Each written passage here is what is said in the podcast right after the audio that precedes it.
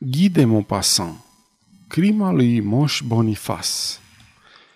În ziua aceea, părăsind oficiul, Boniface, poștașul, înțelese că traseul lui va fi mai scurt ca de obicei, așa încât fu cuprins de o bucurie deosebită. Avea în grijă împrejurimile orașului Virvil, iar uneori se întorcea seara după un tur obositor de mai bine de patruzeci de kilometri parcurși. Deci avea să scape repede. Ar putea chiar să mai caște gura pe drum și să ajungă acasă pe la ora trei după amiaza. Ce noroc! Ieși din oraș pe drumul spre Saint-Mar și și început treaba. Era prin iunie. Luna plină de verdeață și flori, adevărată lună a câmpiilor. Cu cămașa lui albastră și chipiul negru cu ceapraz roșu, bărbatul traversa pe cărări înguste culturile de rapiță, ovăz sau de grâu, care îi ajungeau până la umeri, iar capul său, săltând pe deasupra spicelor, părea să plutească pe o mare calmă și inverzită, unduită ușor de o adiere lină. Intră în gospodărie străbătând pâlcurile de arbuști plantați pe povârnișurile umbrite de două rânduri de fagi. Îl salută pe țăran sporându-i pe nume. Bună ziua, șupân Chișo! Și întinse ziarul Leptinomand. Gospodarul își șterse palmele de fundul pantalonilor, luă ziarul și îl strecură în buzunar pentru a-l citi în tihnă după masa de prânz. Câinele, adăpostit într-un butoi la umbra unui măr aplecat, hămăia furios trăgând de lanț. Însă poștașul, fără să-și întoarcă privirea, plecă cu ținuta sa militară, întinzându-și picioarele mari, cu mâna stângă pe tolbă, iar cu dreapta, mânuindu-și bastonul, care, ca și el, se mișca în continuu și cu repeziciune. A împărțit ziarele și scrisorile în căturul Saint-Mar, după care o porni peste câmpuri pentru a aduce corespondența perceptorului, care locuia într-o căsuță izolată la un kilometru de oraș. Era un perceptor nou, domnul Shapati, sosit săptămâna trecută și căsătorit de puțin timp. Primea un ziar din Paris, iar uneori, când avea timp, poștașul Boniface arunca o privire peste el înainte de a-l înmâna destinatarului. Își deschise așadar tolba, luă ziarul, își scoase banderola, îl despături și începu să citească în timp ce mergea. Prima pagină nu-l interesă câtuși de puțin, politica îl lăsa rece.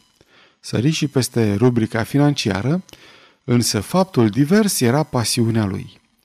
Erau foarte multe în ziua aceea. Fu atât de impresionat când citi despre o crimă comisă în casa unui pădurar, încât se opri în mijlocul unei parcele de trifoi pentru a citi istorisirea pe îndelete. Detaliile erau înfricoșătoare. Un tăietor de lemne, trecând într-o dimineață pe lângă casa pădurarului, observase în prag puțin sânge, ca și cum i-ar fi curs cuiva sânge din nas. O fi omorât pădurarul vreun iepure astă noapte, gândea el apropiindu-se, însă observă că ușa rămăsese întredeschisă, iar încuietoarea era sfărmată. Și atunci, cuprins de teamă, alergă în sat să-l anunțe pe primar. Acesta îi luă cu el pe pasnicul de plantații și pe învățător și toți patru s-au întors împreună. L-au găsit pe pădurar înjunghiat în fața șemineului, iar pe nevasta lui sugrumată sub pat. Fetița lor de șase ani sufocată între două saltele. Poștașul Boniface fu atât de impresionat de povestirea acestui asasinat, ale cărui detalii îngrozitoare îi se perindau pe dinaintea ochilor, încât simți că îi se înmoaie picioarele și rosti cu glas tare: Doamne Dumnezeule, ce canalii mai pot exista totuși pe lumea asta! Apoi rearanjă ziarul în cingătoarea lui de hârtie și o porni din nou la drum cu imaginea crimei în minte. Ajunse curând la casa domnului Shapati, deschise portița de la grădină și se apropie de casă. Era o construcție joasă cu un singur nivel și un acoperiș mansardat. Se afla la cel puțin cinci sute de metri de cea mai apropiată casă. Poștașul urcă cele două trepte ale pragului, puse mâna pe clanță, încercă să deschidă ușa și constată că era închisă. Zări atunci că obloanele nu fuseseră deschise și că nu ieșise încă nimeni în ziua aceea. Aceasta este o înregistrare cărți audio punct e u. Pentru mai multe informații, vizitează w w w punct cărți audio punct e u. fu cuprins de neliniște, căci de când sosise, domnul Shapati era destul de matinal. Bonifaz își scoase ceasul. Era abia șapte și zece dimineața, deci ajunsese mai devreme cu aproape o oră. Oricum, perceptorul ar fi trebuit să fie tras la ora asta. Dădu turcol casei, pășind cu mare grijă, de parcă l-ar fi pândit o primejdie. Nu constată nimic suspect, afară doar de câteva urme de pași într-un strat de căpșuni. Deodată însă rămase nemișcat, înlemnit de spaimă pe când trecea prin fața unei ferestre. Din casă se auzeau gemete. Se apropie pășind peste o tufă de cimbrișor și își lipi urechea de oblon pentru a auzi mai bine. Hotărât lucru erau gemete. Auzi cât se poate de clar niște suspine prelungi, sfâșietoare, un fel de horcăit, zgomotul unei lupte. Apoi, gemetele deveniră din ce în ce mai puternice, tot mai alerte, mai accentuate, prefăcându-se în strigăte. Atunci Bonifaz, ferm convins că exact în clipa aceea, în casa perceptorului se comitea o crimă, își luă picioarele la spinare, străbătu în sens invers grădina, se avântă peste câmp, prin culturi, alergă până își pierdu răsuflarea cu tolba, izbindu-i-se peste șale și ajunse slăit de puteri, gâfâind, înnebunit, la poarta jandarmeriei. Cu câteva cuie și un ciocan, brigadierul Malatur repara un scaun rupt. Rotie, jandarmul ținea între picioare mobilierul distrus și fixa câte un cui pe marginea rupturii, iar brigadierul, rozându-și mustața cu ochii mari și umezi din cauza atenției, lovea cu precizie cuiul ținut între degetele subordonatului său. De îndată ce se ivi, poștașul strigă: "Veniți repede, îl omoară pe perceptor! Repede, repede, repede!" Cei doi bărbați își întrerupseră treaba și își înălțară capetele, figuri uimite ale unor oameni luați prin surprindere vădit deranjați. Văzându-i mai mult surprinși decât grăbiți, Bonifaz repetă: "Repede, repede! Hoții sunt în casă! Le-am auzit strigătele! Nu-i vreme de pierdut?" Lăsându-și ciocanul deoparte, brigadierul întrebă: "Și cine v-a informat despre asta?" Poștașul continuă: "Mă duceam să-i duc ziarul și două scrisori, când am observat că ușa era închisă, iar perceptorul încă nu se trezise. Am dat acolo casei să văd ce se întâmplă și am auzit niște gemete de parcă cineva era gâtuit sau îi se tăia beregata. Și atunci am plecat cât mai repede să vă caut. Nu-i vreme de pierdut?" Brigadierul se ridică și continuă: "Și nu ați sărit să dați o mână de ajutor?" Înspăimântat, poștașul zise: "Mi-era teamă că n-aș fi putut face față." Atunci jandarmul convins spuse: "Numai puțin să mă îmbrac și vă însoțesc." Intră în jandarmerie, urmat de soldatul care ducea scaunul. Le veniră în scurt timp și o porniră la drum toți trei în pas vioi către locul crimei. În apropierea casei își încetiniră pașii cu prudență, iar brigadierul își scoase revolverul, după care intrară furișindu-se în grădină și se apropiară de zid. Nici o urmă nouă nu părea să indice că răufăcătorii ar fi plecat. Ușa era în continuare închisă, la fel și ferestrele. "I-am prins!" șopti brigadierul. Fremătând de emoție, Moș Bonifaz îl duse în cealaltă parte și arătă o fereastră cu obloanele trase. "Aici e!" spuse. Brigadierul înaintă, singur, își lipi urechea de oblon.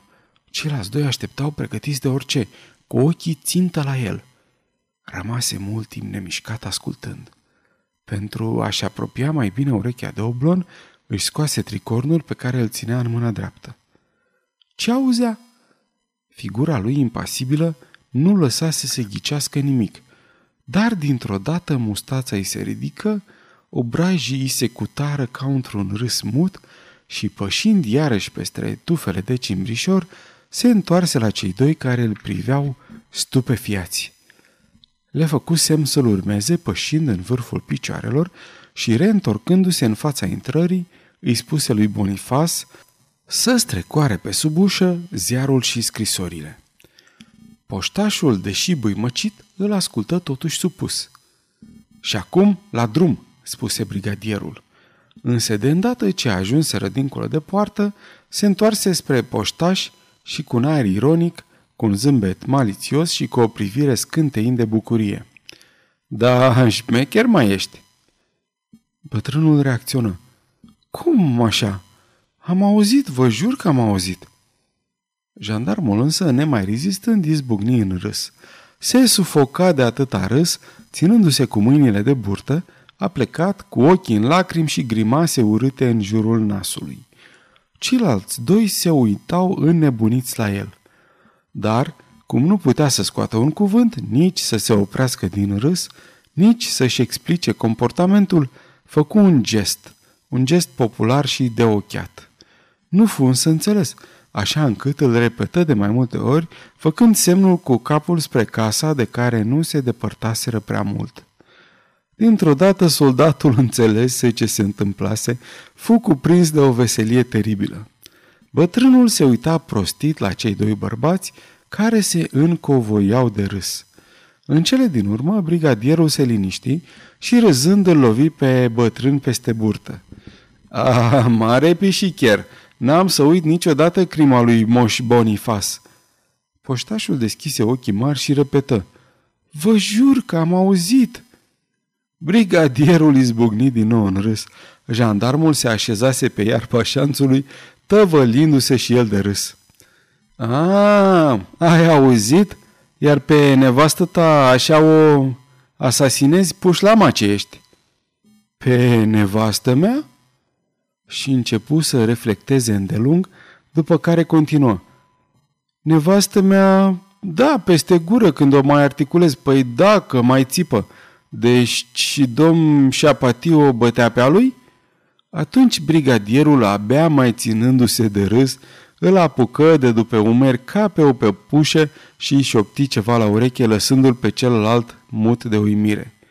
După care bătrânul, rămas pe gânduri, îngăimă abia șoptit: "No, nu se poate. Nu se poate, nu așa, dar a mea nu zice nici pâs. N-aș fi crezut niciodată așa ceva. Aș fi jurat că e omorât cineva." Și confuz, năucit, rușinat, își reluă drumul peste câmpuri, în timp ce jandarmul și brigadierul, râzând într-una și strigându-i de departe glume de ochiate, cazone, îl priveau cum se depărtează cu chipiul său negru, plutind pe marea liniștită a recoltelor. Sfârșit.